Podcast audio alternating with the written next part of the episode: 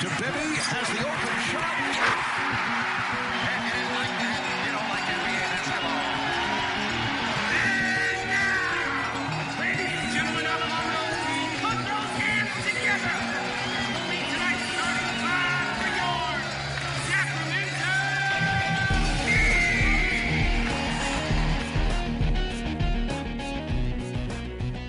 Welcome to the Kings Insider Podcast on CSNCalifornia.com. Sponsored by Max Muscle Sports Nutrition. Introducing your host, Sacramento Kings Insider, James Ham.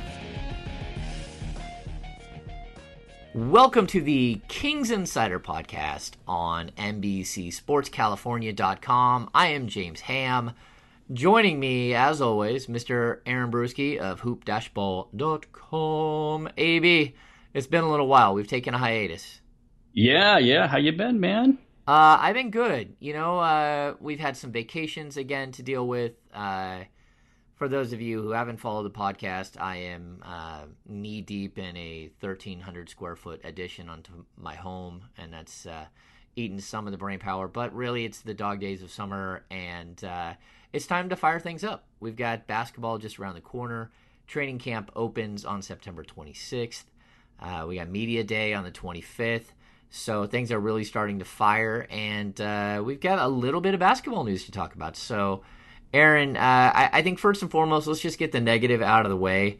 Uh, the the giant elephant in the room has, I, I think it's left. I, I, don't know. I'm not quite sure what happened.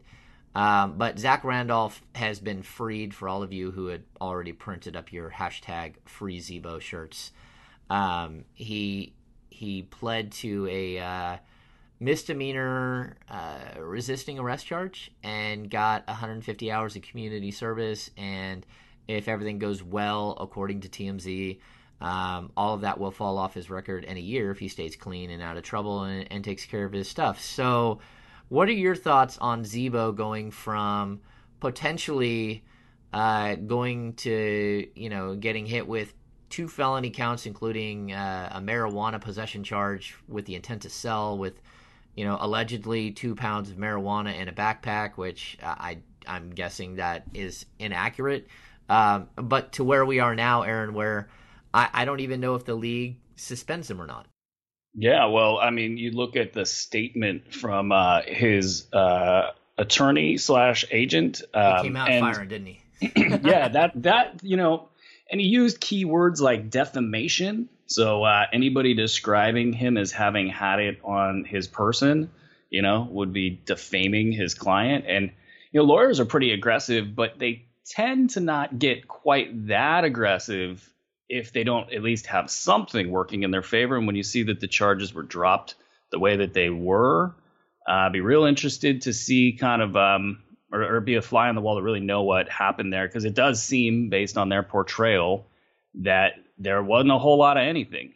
And so um, now yeah. the league is going to use their own investigators, and so they're not going to rely on the statement of the uh, attorney to really figure out what happened there. So I don't know that I would completely rule out a suspension, but if you look at that pattern of the way the statement came out, the way that the uh, legal proceedings took place, I think that the Vegas odds should be on on not a suspension.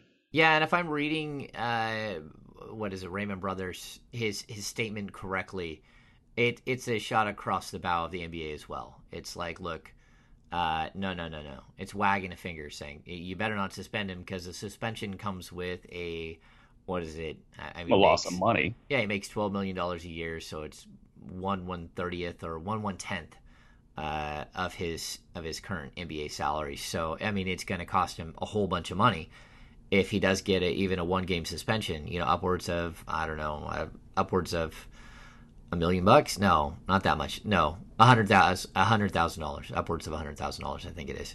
So anyway, I, I, can I can get a calculator out and do the numbers for you, but um, I actually. I, I assumed even still that the NBA would look at it and just the perception and everything um, would probably still consider doing maybe a one game suspension, uh, two game suspension.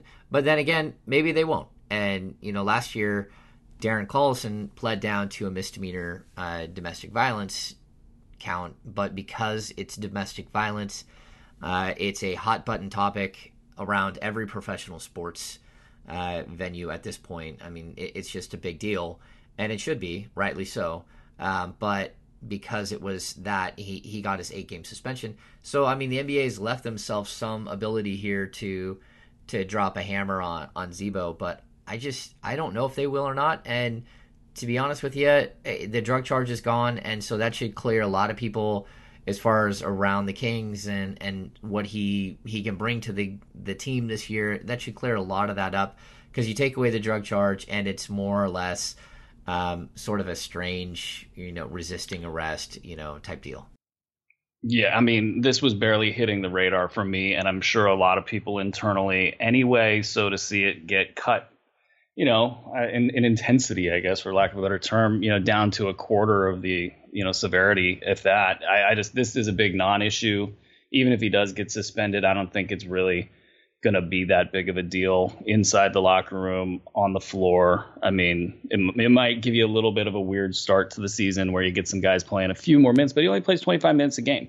You know, maybe 23 even this year. So even the rotations themselves aren't going to be that impacted. So I think it's much ado about nothing, and um, you know, probably be forgotten by November. Look at that. We'll just we'll just skip it. We'll act like it never happened. That you know, that's that's what we'll we'll just do our we'll watch our 150 hours of community service and we'll just act like it didn't happen. And I mean, getting 150 hours of community service uh, as an NBA player sounds like daunting because it's it's just you know it's a lot of hours. But uh, they do so many charity events and things like that that I'm sure a lot of it will be eaten up in his standard charitable uh, charitable acts that he does anyways as a professional athlete. So. Um, so Z-Bo has been freed, and uh, you know whether or not he's available for Game One, we'll find out here relatively soon. The NBA usually acts pretty quickly on these things, um, but uh, we got a lot of other things to talk about. So uh, some of the things, you know, we we've talked about this in the past the uh, the battle at the the shooting guard position, and uh, one of the best things about this young Sacramento Kings team is that so many of these players have been in Sacramento working out for a month, maybe two months, depends on who it is. Some guys haven't haven't left Sacramento; they've been here the whole time working out.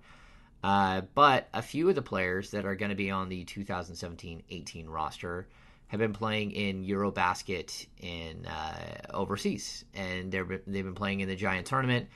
Um, Papagiannis played in the tournament. Actually, I, I, thought he did okay, depending on the game. One game I know he fouled out in like it like 13 minutes, but overall, you know, it's just more experience for him. But the real star, once again, of the European game is Bogdan Bogdanovic, and he's led Serbia all the way to the finals, which will take place uh, on Sunday. And he is showing so much game, Aaron. I mean, is it just me, or is uh, like should Kings fans be like buying the hype, or should they just go, look, this is European basketball. We gotta we gotta take a step back.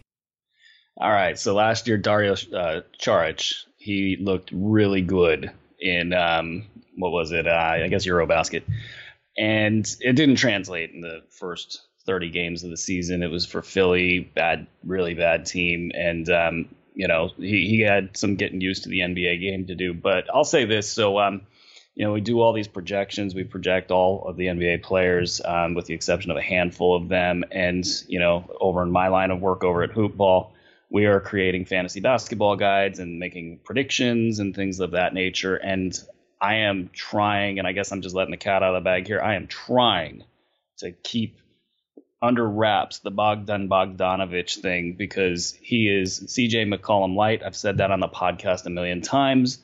Um, but he looks like a real player. I think that he, you know, with Temple and his elite uh, defense, you know, should have been an all first team defender in the NBA. So obviously that makes him a very good basketball player. Know we'll talk about him later he could compete with Temple. I think you know, looking at you know Temple's age and potential for a little bit of slippage, maybe as far as explosion goes, he could end up being the Kings' second best player.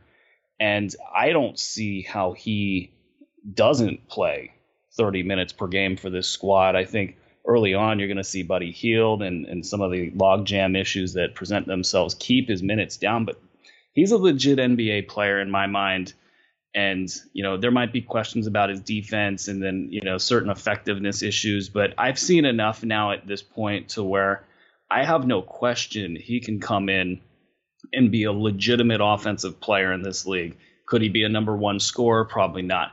Could he be as dynamic as CJ McCollum? Definitely not. Um, but could he be a poor man's version, as I've been saying, and really be a solid number three player on offense, maybe grow into a number two player on offense?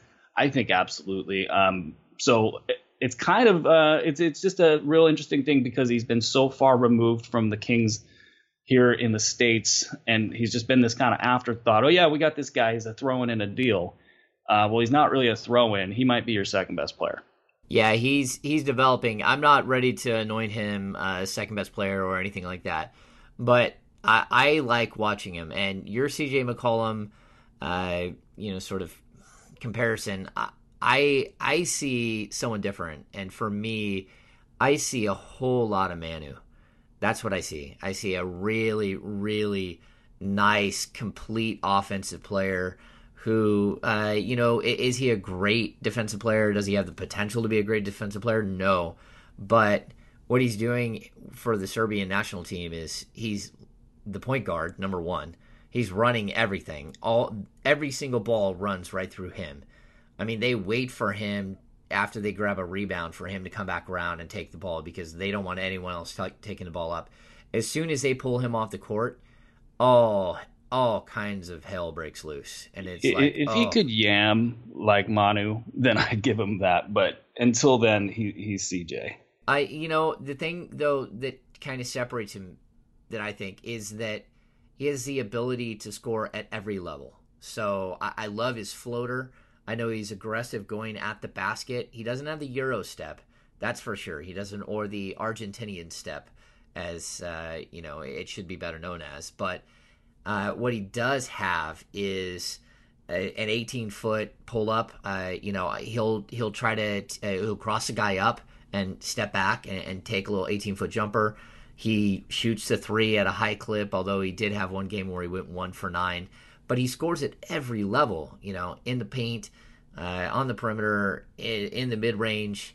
And not only that, but he's gutsy and he's all over the court. And, you know, I posted a little a little clip of him in one of the games from earlier in the week where uh, he he drove to the basket and he makes his crazy pass uh, for a wide open three. The guy bricks a three. He comes flying out of nowhere, grabs the rebound, runs out to the key uh, to the to the elbow and gets fouled and goes back to the line and basically sealed the game with this you know but it, it's it's sort of a frenetic crazy he's got all kinds of all kinds of offensive game that doesn't just create for himself but he creates for others and you know I've been saying this forever Aaron that's the biggest issue that I see unfortunately for Buddy Hield it's that Buddy doesn't create for others; he creates for himself.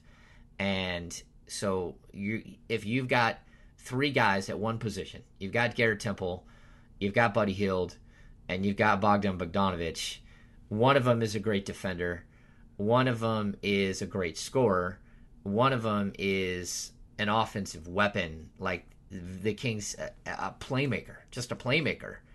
I I think you're going to have to look at the defender for sure and the playmaker over just a pure score unless you're down by a bunch or y- you need like a spark so i, I it's going to be tough but I, I, really do believe like from my conversations with guys with around the team it's going to be a dogfight for minutes and people shouldn't be really that surprised if buddy hield is starting or if buddy hield is playing 12 minutes they they shouldn't be surprised with either because first of all, he's a second year player, and he's up against two guys that are unique in their ability, and both of them do things that he cannot do at this stage in his career. And that to me, it spells a little bit of trouble for Buddy Hield. Well, I mean, a couple things here. Um, the thing that Bogdan Bogdanovic does well is he controls tempo. And there's yes. only a handful of players on every team or even in the NBA that can truly control tempo and that's important. You know, if the team's kind of running around all crazy, making mistakes, getting down on themselves in an opposing arena. You need guys that can control tempo because it just slows everything down, brings it back to the center. So um, the important part with Bogdanovic is he's one of two guys, three guys, if you count Zach Randolph at power forward, that can truly control tempo. So it's going to be hard for him to come off the floor. Um, looking at the three slot, I think with Vince Carter, you know, you probably try to get whatever you can out of him over the course of the season 18 minutes per game, 20 minutes per game, something like that. I can't see this team not going with Bogdanovic and Temple for heavy minutes at the two and the three and really making Buddy Hield earn whatever kind of backup minutes he can earn um, it might be 25, and and it might be best suited for the second unit where he has a little bit more freedom to to chuck a little bit. Um, and then the question, of course, will be, well, what's up with Fox? You know, how how much is Fox pushing Hield, um, you know, out of the two slot, maybe a little bit to the three, which gets highly questionable. And I, I think you're going to see those three positions, point guard, shooting guard, and small forward, really um, be filled by the aforementioned players, and it's going to be hard for Justin Jackson to get in there. You know, if if they're going to bleed um, into the small forward position, it might be the case that they wait on Jackson and see if he's ready, give him spot minutes here and there, and then have him ease into Vince Carter's minutes. But with Bogdanovic, to, to be able to control tempo, and also he has good length. So between him and yeah. Temple, they're not dead in the water going two and three. Small there, they're small, yes, but the NBA is also trending small, so they might have themselves a nice little starting combination. Yeah, I know what the things that I've heard about Temple. Um, the Kings love Garrett Temple. Like, there's no, there's no, no one in there that thinks that Garrett Temple is like was a bad signing at eight million dollars a year. They all believe that he's absolutely behind the scenes. He's incredible, and he almost earns his paycheck there. But his ability to uh, really, really impact a game without having to have the ball in his hands is something that they really like, especially when you have a bunch of young players who all believe that they're the next Michael Jordan. Um, it, it's good to have guys who know who and what they are, who don't demand a bunch of stuff, who, if they score seven points a game on a season, all right, I scored seven points a game. That's no big deal. But what Garrett Temple does is uh, he he does a lot of deflections. He, he gets his hands on balls all over the place, which disrupts the flow of the other team's defense. I mean, offense. Plus, the fact that he can guard the one, the two, and the three, that's huge. And so, if you go like what you said, if if Bogdan and, and Temple are starting together, I mean, it's good because they're both around six six five six six. Uh, they can do a lot of, of switching, although the Kings hardly do any switching at all, and I, and I don't believe that they are going to do a lot of switching going forward they're going to more concentrate just on uh, on on tough closeouts like they have in the past on um, you know collapsing the lane, which is you know a staple of, of Dave Joerger's defense. It always has been that you protect the rim first. You know they believe that the basket is still the most valuable. Uh, you know the the layup or dunk is still the most valuable shot in basketball. Uh, so you got to protect there first and then work your way out. So really, I mean, when you look at how Joerger's going to have to use these pieces. Um, I, I don't know. He's going to have to steal minutes at the three. There's no question. And I think Vince Carter's going to play more like, you know, 14 minutes a game. And I know from what I've been hearing again and again is that chances are like there there's very little chance for Vince Carter to start. Although the starting lineup could be uh, mostly veterans with a couple of young players sprinkled in here and there. Um, you know, just to start uh, this season that Vince Carter would prefer to be on the bench and talking to young players and helping with the development of young guys at and then when it's time for him to go in and play you know a six seven minute burst in the second third quarter i mean or first and second quarter that's when you're going to see him you know hit the floor come back and, and again work as a as a mentor and someone who wants to bring these young guys along so i think there's plenty of minutes at the three uh, Justin Jackson, I think, uh, is a solid player that that the Kings are pretty high on as well. Um, I don't know where Malachi Richardson is in this whole thing. I do know that he's he's 100% healthy, or he's real close to 100% healthy after the the hamstring injuries, but he's in a dogfight for minutes. Uh, I mean, realistically, you got George Hill that can play the one or the two. You've got De'Aaron Fox that can play the one or the two. Then you got like five other guys that can play the two.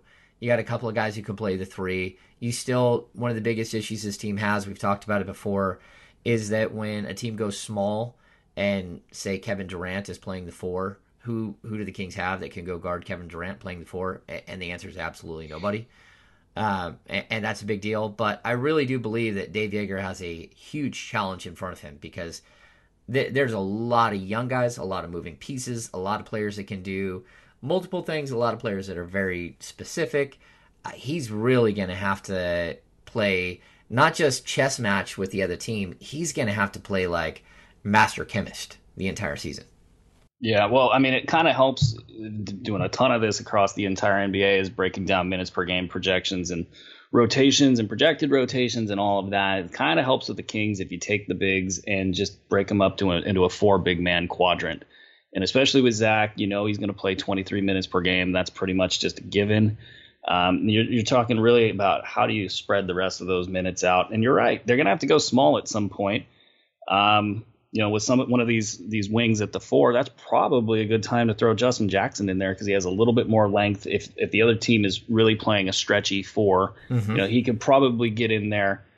Stretchy fours are not necessarily known for their quickness and, and, and their physicality, so maybe he can be a good counter and a foil for that. Um, but otherwise, you know, you're really talking about how do you mix Randolph with each of the three players, and then those three guys. Um, and Kosta, it, it, he's he's kind of already earned his minutes with Joerger, so yeah, um, that's going to be say 18 right there. You, you, you, probably look at the remainder of those minutes, the 41 that are left over in that big man category, give seven to small lineup, and then you got 24 for each Skal and Willie. Is that enough for them to develop? Well, you know, ask that question after say January or February and see how they do early on in the season with this kind of newish team. But you know, back to the three man slot where everything kind of pivots in this squad because of the deficiency there.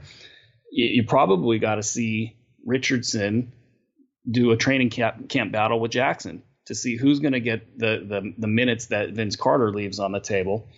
Um, yeah, you know, I, if, Vince, if, if, he plays 14, you know, that's a good amount for him, 15 minutes a game. You know, there's probably a good, say, I don't know, 10 to 12 minutes that that another guy can come in and be sort of the ninth and 10th man. But really, it's you got George Hill, he's got to play 30 minutes. Fox, if you play him 18 or 20 all year long, I mean that's probably on the low end for a top five pick. Um, you know, but the the issues are exasperated from there where you go, Bogdanovic has got to play 30. I mean, I think at this point, I, don't know that he can play 30. I, don't know that there's I, there's a way I, to do I'm it. I'm throwing the guarantee down, man. I, have seen enough. He's good. Like he's he's he's worth 30 minutes a game for this particular team. And as far as the front office is really high on him, they are. Uh, I mean, you just look at him and you know. And so, I mean, when you know, you know, and you know, you know. So him, Temple, you know, Temple at 30 minutes would help this team win a lot. Uh, I don't know if that's necessarily the, the, you know the particular goal when you've got development on the table as an issue, but you know, say Temple plays 26, Bogdan plays 30. You know, you're really just looking at I don't know, quick math. Don't fail me now. You know, 22 plus uh, uh, 18, 40 minutes left over for Buddy Hield, Malachi, um, or pardon me, Buddy Hield and, and I guess Fox yeah, know? well, and I'll say this too: you you've made all of these players like fit in here somehow. Frank Mason is going to play. That I, makes no sense to me. Frank Mason is going to play. No, I mean, I, I would like to see him play, but I mean, how how's that how's that even going to work? I, have said this before that uh, the the vibe that I keep getting around the team is that they all believe that De'Aaron Fox has elite elite point guard skill and talent but they do believe that he's probably going to take a year, year and a half to get up to speed to where he's, you know, he's the dude. So they're not going to hand him anything right up front.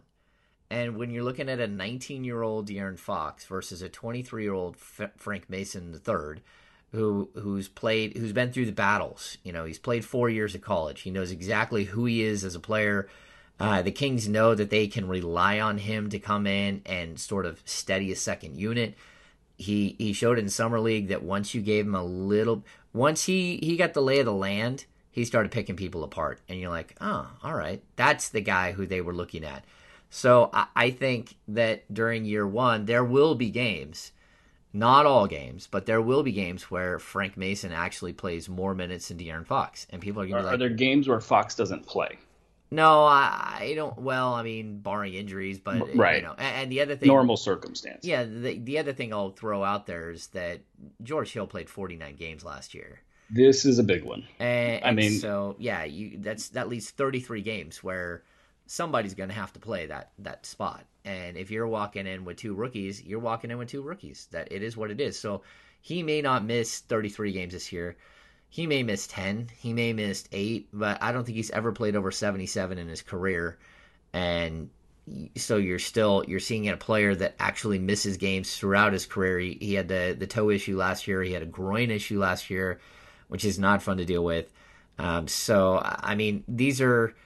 I'm just putting it out there. Like there's an opportunity there for minutes to go to these two young guys where they are running the show and they are showing you what they've got and and you're going to see leadership from Frank Mason that and, experience that he has from the college level that Fox just hasn't learned yet because he played one year in college and you know you're basically looking at a high school player with one year in college who boom he's he's thrust into the NBA spotlight. Everybody wants so much out of him and he's a media darling. And you know uh, Chauncey Billups was in town this week filming something for for uh, NBA TV or something with uh, with De'Aaron Fox and it's he's he's going to be a media dar- darling but at the same time he's going to have to earn his minutes that's how Dave Joerger works Well, this is this is a, one of the fascinating things. Typically, a top five pick with his skill level, you know, out the box, so to speak, wouldn't wait that long, you know, to get these minutes. So I think uh, conventionally, like five years ago, ten years ago, yes, but the way that the one and done has really just disrupted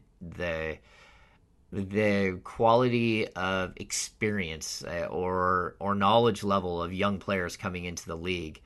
I mean, I don't know. I think that's changing. I mean, a guy like Jaylen Brown last year, I, he played sparingly. Yeah, And- but you're talking about teams with big time depth, and that's what the Kings became. Not big time, but depth. They they went out and they got George Hill. It, it was a big move. It's it's it's you know it's definitely erring on the side of having too much depth versus not enough depth. Um, Yeah. You know, it's typically you know lottery picks go to bad teams, and there's places for them to play. Um, he's gonna it's gonna be for Fox very. It's, it's gonna be hard on him because he's gonna know people that are probably not as good as him that jumped right in and got 30 minutes a game and he's going to see other players around the league that are not as good as him getting 30 minutes a game or 25 minutes per game and he's probably I mean I, I don't I don't think he can get in say 2017 you know before the turn of the new year I don't think he can crack the 20 minute per game mark and so that's going to be really tough on him he's going to have to figure out how to kind of keep from going crazy because basketball players want to play. Yeah. No, I mean, having depth is a good thing. Uh, it's a young team, but at the same time, you have to keep them engaged. And I, I do believe the Sacramento Kings are going to use the Reno Bighorns uh, like they have in the past. They're really going to rely on Darrick Martin up there to sort of help bring these guys along. Uh, they have a big coaching staff. You know, they brought everyone back from last year. And then they added uh, Phil Ricci, who's a, a local guy. Um, he's a local legend uh, on the basketball court. So uh, they added him as a uh, assistant, like player development coach.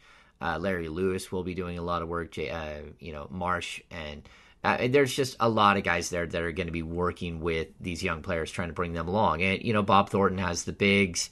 I mean, they really do a good job of breaking this thing up into smaller groups and, and trying to work them through. And then you have coaches on the floor. You're going to have Z-Bo on the floor. You, at at any given time, either George Hill, Vince Carter, Zach Randolph, uh, Garrett Temple, you know, Kosta Koufos, one of those guys, two of those guys, three of those guys will be on the court at almost all times because that's how you're going to teach this young team. You can't just throw them out there and hope that you know you give them like one play set with two options and and that's all you get to run all year. Uh, eventually, you've got to start you know giving them more, feeding them more, and hoping that they grow and learn and figure it out.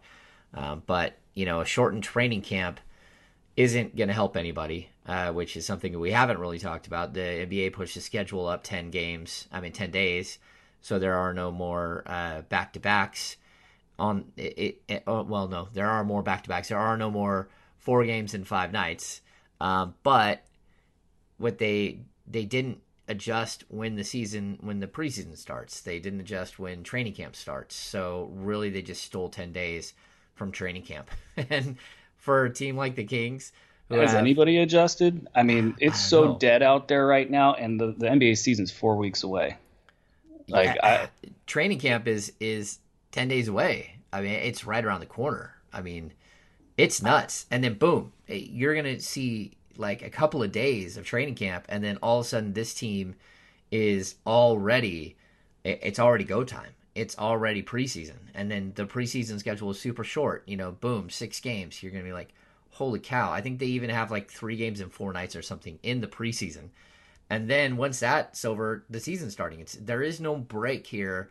I know last year, what did they have? They had like uh, their last preseason game ended, and then they didn't have a game for like nine days or something until the opening night. Well, that's that's not to be the case this year. This is this thing's to move along very quickly, and you know Houston will be in Sacramento for opening night, uh, and it'll it'll happen so quickly. You'll be like, what in the world just happened? And did you see their new alternative court? So now they have a third alternate court.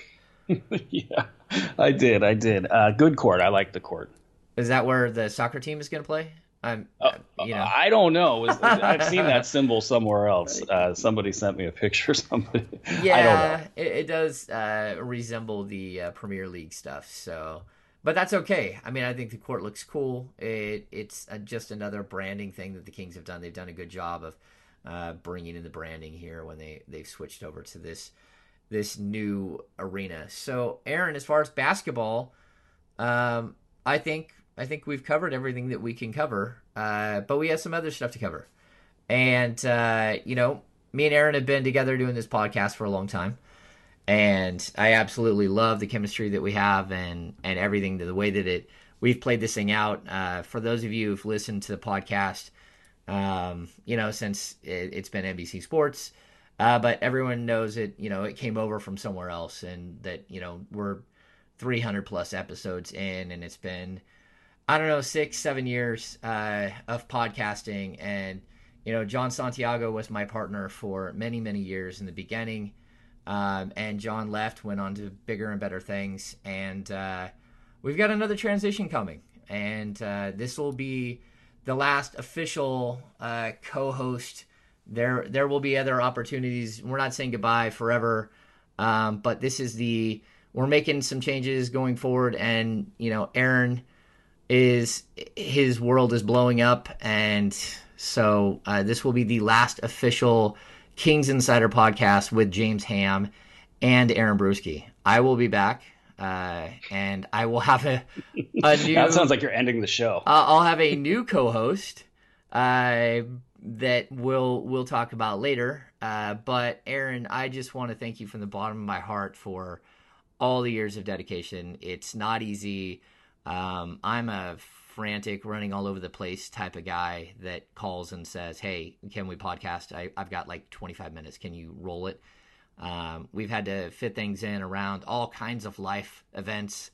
Um, but again, I just want to thank you from the bottom of my heart for all of the hard work over the last couple of years, and we'll have you on again. Uh, you're you're not going anywhere. You're not going far. You're you're still going to be someone that we can call on as a pinch hitter here and there. But uh, I just again, I, I want to say thank you.